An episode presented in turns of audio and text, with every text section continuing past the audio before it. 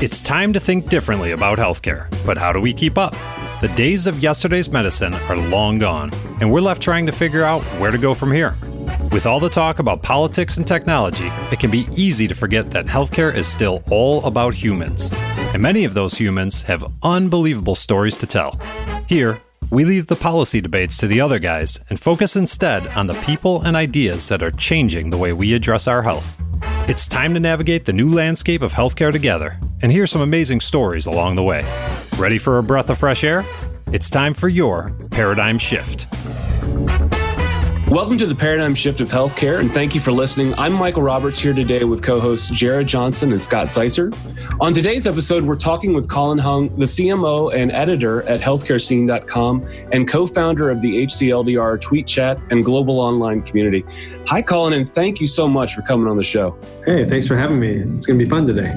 Absolutely. Absolutely. Well, we're going to go ahead and jump in. I know that you already know Jared, that you guys already have some background, and uh, Scott and I have jumped onto the, the tweet chats at different points in the past. So we'll go ahead and just jump right in. I'd, I'd love to know a little bit more about just the HCLDR community, the whole tweet chat in general, but how do you feel that that this tweet chat and again like the, the fact that it's really has built into a, a complete community how does that represent a paradigm shift in where healthcare is at? Yeah, that's a good question. You know, it's funny when we started HCLDR, which is, you know, it started its life as just a Twitter Twitter chat or tweet chat that we wanted to host and discuss healthcare topics that weren't being discussed at that time.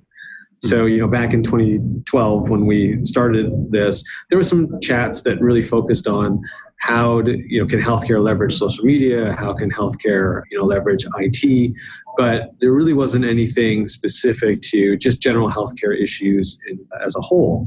And so that's what we created the chat for. You know it really was just an opportunity to gather people together from different who had different perspectives and who had different roles in healthcare into one public space uh, being twitter to share ideas thoughts and comments when we started, I, I, never really thought that this would morph into a community of people that, you know, whenever we get together now and see each other at conferences, you know, there's hugs exchanged, there's smiles, there's, you know, it's like greeting old friends that you've never met before. You know, that's all the stuff that's now kind of become possible because HCLDR has been around so long. So I would be lying if I said that at the beginning we created and started the conference or uh, the, sorry the tweet chat to create a paradigm shift.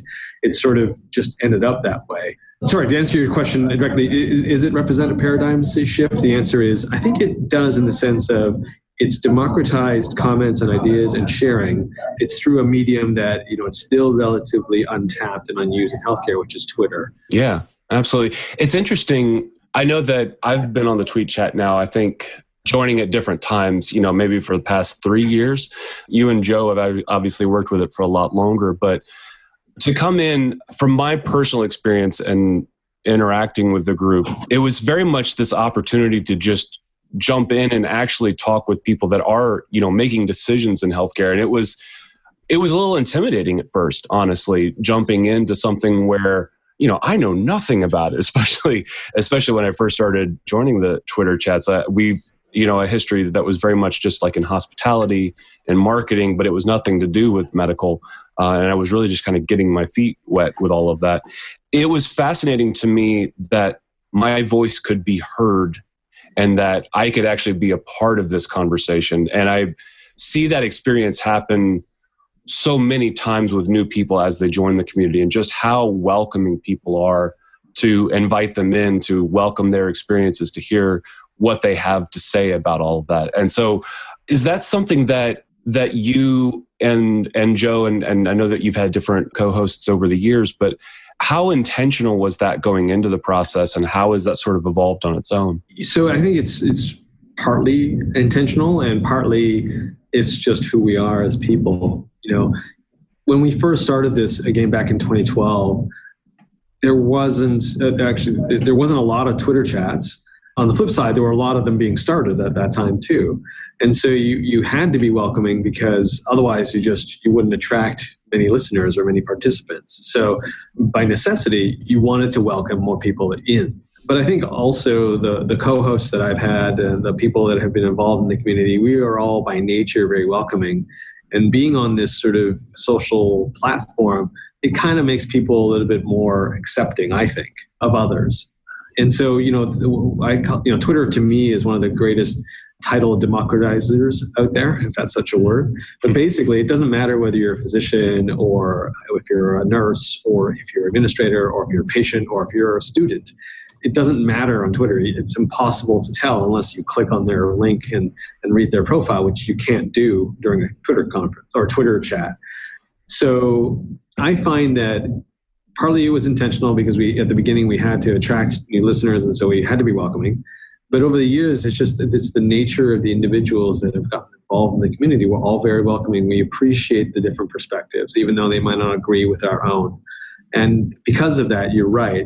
We've built a reputation as being one of the friendliest and most welcoming communities online, especially on Twitter, where it doesn't matter if you if your opinion is new or if it's already been said. It, go ahead and say it. It's, no one's going to make fun of you or no one's going to make you feel bad that you mentioned something that may have already been said before. We want people to to get involved. Yeah, I, I think it's really well structured too, being new to the whole Twitter cast kind of a thing, how you ahead of the evening you'll send out the topics so you can think a little bit about it you let everybody know how to be involved about it so there is some structure to why it is so inviting as well it's one of the things that I really like about it. You can think ahead of time. You've talked to, I don't know, I'm going to guess thousands of healthcare leaders over the years. Just, you know, it's been seven years or so. What's changed over time with a lot of the healthcare executives? Like what used to be on their mind? What's still on their mind? What are you noticing and more recently that that's happening? Yeah, no, it, you know, it's, you're probably right. I mean, I go, I've been in the health IT biz for probably 20 years, and uh, as a marketer on the vendor side, I'd go to a lot of conferences too. So, you know, on top of the work I do online, I probably go to about 30 or 40 conferences a year now. And now that I'm part of the media, I go to, I still go to that many. So, it's fun. It's also great for the airline that I frequent. So, but uh, yeah, I do. I do speak. I do have the opportunity and privilege to speak to a lot of healthcare leaders and get a sense of what's going on out there. And you know, I think over the years, what's changed is is just our natural evolution of going from paper to digital. It's hard to imagine, but 10 years ago, the majority of hospitals were still on paper systems, right? We didn't have EHRs that spanned the entire hospital or spanned the entire practice. And then along came meaningful use and the big initiative to fund it and the billions of dollars that were poured into the industry. And all of a sudden now, you know, it's it's rare to find someone who's paper based anymore. And so I think, you know, over the years, because of that digitization, the comments and the concerns of organizations have evolved. So, you know, for example, uh, interoperability is probably one of the hottest topics right now, or the lack of it. it's probably the yeah, that's right. It. But that, that's a hot topic right now. But you know, 12 years ago, that wasn't even a possibility because everyone was just on paper. And so, you know, interoperability meant literally photocopying something or faxing something. I mean, faxing still happens, of course, but but we're having the conversation now about standardized data. We're having the conversation now about how to connect multiple systems across multiple states together into a, a health information exchange and all these other mechanisms. So we've evolved as our infrastructure has evolved and that's a great thing so we're talking about things today you know what's on what's on the mind of executives today is of course data privacy data security you know breaches interoperability leveraging data for for analytics and ai and getting more precision or precise in terms of the treatments that are effective for some patients and not others. And and so everything is becoming much more digital and data based that was not possible even five years ago. Yeah, it's really fascinating because if you, I was listening to a conversation, I think it was on NPR about the recent vaping crisis with a lot of young adults and teens. And they were just trying to collect data to try to get a better idea about what was happening and connect the dots a bit. And that led into a whole conversation about data compatibility, security, trying to connect the dots with some sort of AI. And you just brought up all those things, and that's what they talked about. It, it was fascinating how it started out as a conversation about what do you think's happening to these kids all the way across to wow what are we doing with all this data and, and how can we really use it you know which is another i think a fascinating thing that a lot of other companies are looking at as well like say apple computer and microsoft on a personal level how do you get that into your hands so that if you walked into an ER, that would very easily be transferred. Like, yes, I'm, I don't know, I'll make something up. I'm diabetic and uh, I've got a heart issue or something along those lines. So it, it is fascinating. Yeah, I, I just recently was at a conference where there was an executive up on stage, a CEO, and it was basically, you know, she made the comment 10 years ago, they were truly just providers of health. That's what they did. And now, fast forward uh, today, they are providers of health that collect a lot of data, right? You know, through their electronic systems, through imaging systems, through all these different platforms, they're collecting a lot of data. Uh, Ten years from now, what what she said was, we're going to be data companies that happen to provide health as the output. Uh, and I thought that was really intriguing for her to say that. And she went on to explain that, you know, down the road, it's going to be all about how much data do I have on you as a patient? How do I crunch all that data most effectively, most efficiently? to come up with a treatment and a an outcome that is the most ideal for you. We're all hearing little bits and pieces about that today around you know customized or personalized pharmaceuticals, customized and personalized treatment plans. Uh, maybe my diet needs to be different than your diet because of your genetic makeup versus mine. All of this will become the norm 10 years from now and we'll look back at this time of, in, in medical history and go, why do we mass produce health? Like this mass production kind of health method where everyone was treated the same way. No, it should all have been personalized in the first place. So that only is possible if we're collecting enough data. Yeah, Colin, I think what's interesting about all this, you're talking about this evolution of technology essentially in, in healthcare. And it, it's not just in healthcare, it's because of a lot of things that have been enabled in other industries. And, you know, your background's in IT and tech innovation. And I know just being able to look back, you, you have a very wide ranging view of what's happened, how things have evolved, and possibly what's coming next. I'm curious what you think and what's coming next. You know, say the next five to ten years. What what do you see coming next for health IT? Okay, yeah, uh, that's a that's an interesting one. You know, so let me start with a negative one. I, I think unfortunately, data security is going to get worse before it gets better. I just think, unfortunately, you know, we have not made the investments that we need to in data security. It's not to say that they don't care about it. I'm just saying that I think the the folks out there who are nefarious have gotten have gotten wise to the fact that health data is worth a lot or can be worth a lot, and it and also you know it can be worth a lot in terms of being able to access drugs and so forth. So I think unfortunately for the healthcare industry, you know, over the next five years, we're just going to hear more and more about data breaches and data integrity issues and and all that. So I think it's going to get worse before it gets better. That's one prediction. But the other thing I think is sort of much like what's going on in the IoT world, where we're suddenly going to have all these devices and all this information and all these things connected together.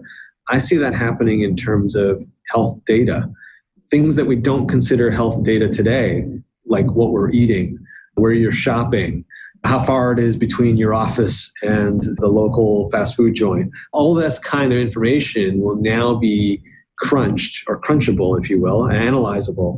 And that will help determine lifestyle choices and help determine your diet and habits and things like that. And I think that's now gonna, that's going to be something that's going to happen in five years. We're we're going to have all of us are going to have those apps that today are a novelty, but tomorrow will just be part of life. To say, okay, you know what, I'm looking for lunch today.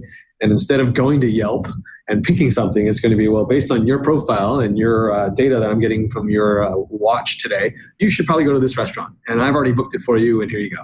Right? Like, you know, Colin, it's, it's interesting you bring that up because I agree with you that data security is going to get worse until all companies, which to your point, it's not like data companies are avoiding at hospitals, et cetera. It's just that there's so much that everybody wants to do, it's almost painful to have to go back to square one and make it secure. It's like, I thought it was. Can't we just work on this cool thing? And it's like, as soon as we clean this up better, we'll be able to do all the cool things. Because, like you're saying, it's if we knew that we had true anonymity and we knew that we had true security, I really do think a lot more patients would be happy to share data now we're getting sort of metaphysical, but I, I think what you're talking about as well hints on where we're going as a culture it used to be oh like so and so is on a kale diet. Ooh look at them. They're all like what, what, what tv show have they been watching? But nowadays you look at it and go you know people are much more aware. Hey you probably shouldn't be eating as much red meat. You probably shouldn't be eating everything fried you know whole grains are better than the processed stuff like there's an awareness of food as one example but also air quality exercise looking for where to live where i can actually walk to work or bike to work rather than drive to work or take the even take transit there's a, an awareness now in, in our culture which is getting which is now more ingrained, I think, than in prior generations. And because of that, I think, and because of the amount of data that we're going to be we now have available to us, it's really going to change what we, how we define healthcare. I think it's going to go beyond the walls of the hospital. And that to me is the most exciting part where things are going. And you can see some of it now with the retail clinics, with Amazon, with Apple, and everyone getting involved in health. How long before healthcare now spans all the way to your fridge, right? Whereas today we don't think of your fridge as part of healthcare. Yeah, and, and you're right, it truly is. And how we, again, connect the dots with safe, secure data will really be fascinating to see what happens. It made me think of, of one ex- example, Colin, that you just mentioned this whole thought of, of being data companies that have to do healthcare. There's a, a an organization that just earlier this year I was getting to know them pretty well, and they have a really good thing they do. They match people who are on a on an employer's health plan. They match those who are predisposed to have a propensity for diabetes and they help match them to programs that can help kind of address those either symptoms or, or, lifestyle choices and whatnot. So it's not necessarily the things that people are going out there shopping for. It's helping match you with an exact type of program for you, your age and your demographic and so forth. And it's really cool on, on the front end of it. I, that's where I first got to know them was kind of how they presented themselves and portrayed themselves outwardly, digitally, and so forth, in social media and on their website. And it's a great story to tell. Then once I got behind the scenes, I, I, I saw it really was a data company. It really was uh, everything to do with with the business had to do with sorting lists, structuring data, matching data, rerunning lists, and analytics. And that was everything behind the scenes.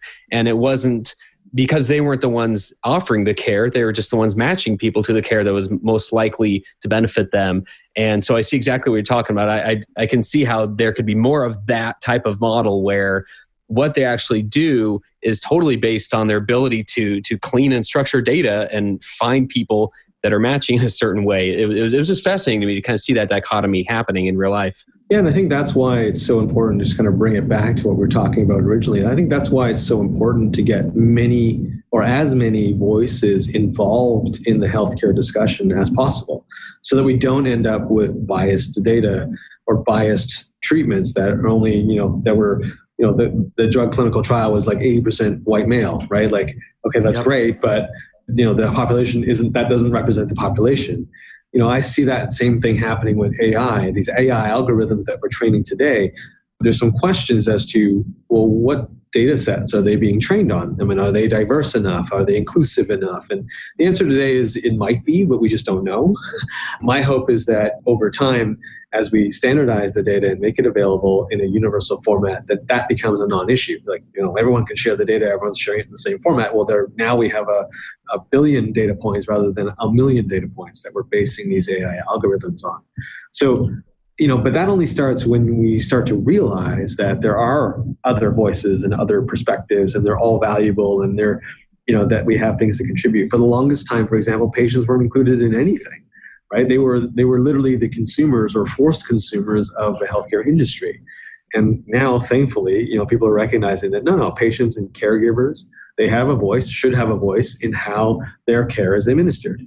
And now we're seeing this, you know, the consumerization of health as that's the new movement. And we're starting to see that only because people are recognizing, oh, you know what, patients now have choice. you know, I'm, and it's not the doctor down the street. I'm now competing with Amazon to deliver this person's healthcare. So I better get get ready for that. I better do some things that Amazon is doing, highly personalized, knowing who the customer is, all those kinds of things that you know I think in years past healthcare didn't have to worry as much about. and Now they're being forced to. So that means to me that we're heading for a world where the voices of all of the stakeholders in healthcare are going to be more equal, which I think is wonderful. I couldn't agree more. It's one of the things I really love about the Twitter chat every Tuesday is that so many different perspectives and opinions. And if you only look at it from one perspective, it really does get skewed very quickly. And so having everybody kind of having a polite, good, genial conversation about what they think and why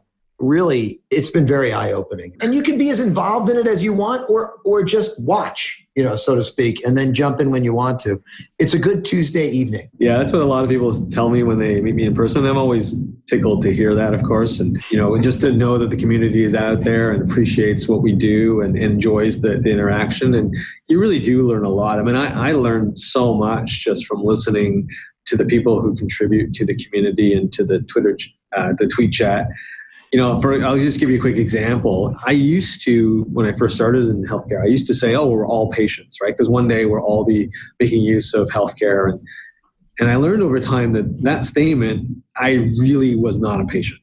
Like I learned through HCLDR what a patient really is, and these are people with chronic conditions. These are people with rare diseases who, who have no diagnosis, and I stopped saying that term, uh, using that phrase, because I am sort of an atypical patient where I go to see my doctors every six months, every year, and I'm good. Like that's it. Like I don't. Yep. But I would not have known that perspective. I would not have been taught that perspective had I not been as involved as I am in the HCLDR community because I was basically told politely, thankfully, by these rare disease patients, by people who have multiple chronic conditions, who have just a much tougher time and just not access to healthcare like I do, and I was basically schooled. And again, like I'm so appreciative for that perspective because it's changed my view of of what healthcare really was. It's interesting as we've we've been going through all this discussion. I've been thinking about different people in my life that I know that are, are very concerned with their health, whether it's a chronic patient that's in my life that as a family member. I think about family members that are just thinking through living healthy, you know, and at the age that they are, and, and all the different family members that are dealing with different challenges at those age levels, and thinking about trying to go through this big healthcare shift, this big technology shift, really, and how their data is going to they're going to interact with that and all of that kind of stuff. And the fact that there are more discussions like the Twitter chat, that there are more opportunities for people to get in contact with healthcare providers. It's interesting because right now, you know, as we're recording this here in the US, like everybody's looking at whether they're going to legislate Facebook more, whether they're going to go after Google more, whether they're going to go after all these big technology companies because we are all untrusting of them. We don't trust where they're going with our data. We're not happy with how they've handled it so far, and for good reason. And it's going to be this interesting shift of hey, there are these very, very positive trends happening in healthcare. There are opportunities where people are coming together and actually talking about it, where our family gets to go and be a part of conversations with nonprofit organizations, with the hospital that we interact with um, quite a bit, all of that kind of stuff. And so it's exciting, but it's going to be this weird mix between the trusted and the untrusted, I think, over the next several years. Yeah, now you know that's a topic we could spend whole hours on talking about. But you know, trust is the new currency. It, data might be the oil, but trust is what we're all going to be trading in. In terms of, do I trust you enough with my data, with my health, with me, and what are companies going to have to do in the future to earn that trust? You know the interesting comparison i have to just what you said was you know you look at some companies that are essentially collecting data for data's sake a company like google a company like to a certain degree a company more like microsoft. And then it's not evil. I don't think either i think those are both wonderful companies and are doing great things but but both those companies they collect data for the sake of collecting data and then they try to do something with it. You know google tries to refine their search criteria they build self-driving cars and all these wonderful things but you look at a company like Amazon, who doesn't normally get included in these kinds of discussions around, well, what are they doing with their data, right? Like, and to me, the difference is Amazon's collecting probably just as much information as Google's collecting on you, maybe even more. And yet, what they're doing with the data is offering you something valuable in return. So you don't mind, right? Like, no one minds, like, when, well, they know exactly what kind of brand of toilet paper you use. And no one seems to mind that the next day Amazon's like, hey, you want me to pre-order it for you? Because you're kind of due for another, you know, set, right? like people go, well, isn't that creepy? And everyone's like, no, it's so it's super convenient, right? Like I don't have to remember to order this thing and thank you, right? Yeah, and you go, well, wait a minute. If you think about it, what's different between collecting that intimate information versus collecting what I'm searching for on Google? The answer is there's no difference. But yet I'm getting something valuable in return, so I don't mind. And to me, that's the difference between what healthcare needs to do and what they what some of them maybe are doing. If you're just collecting data on me to build a profile of me, to, then you can build an AI routine on top of it. That to me is like, okay, I don't want to share my data with you because what am I getting out of it? Selfishly, I'm not getting much. Mm-hmm. But if I'm sharing my data with you and all my health history with you and what I eat and where I shop and how far I and how I get to work, and you're able to customize a health plan for me that's going to keep me healthier longer. It's going to allow me to mountain bike for more years than I would have if you didn't get involved. Well, that to me is a trade that now I can consciously make. And I probably will go, you know what? For that, I'll share my data. I'll take the risk of a breach because I'm getting something amazing in return. You're right. You're absolutely right it's just not clear today that that's what's happening right like you know and so i think that's where that trust there's opportunities there and i think that's where the industry is going is that there will come a time where someone will be able to say that and that entity is going to win that trust battle. That's awesome. Guys, thank you so much. This is a conversation I, I could keep having for quite some time, but we're going to go ahead and wrap for today. But I, I think that there's some real like you're saying, there's some real opportunities here for companies. I think also for providers for at the individual level. There are these chances to build trust. Yes, with data, but also just with that, the ongoing conversations. We've, we've been talking about that a lot through the show, just how how much more of a conversation healthcare is, and it's exciting to see it go on that way. So, Colin, thank you again, guys. Thank you for all for joining, and uh, thank you for listening. Thanks again for tuning in to the Paradigm Shift of Healthcare. This program is brought to you by P3 Inbound, marketing for ortho, spine, and neural practices. Subscribe on iTunes, Google Play, or anywhere you listen to podcasts.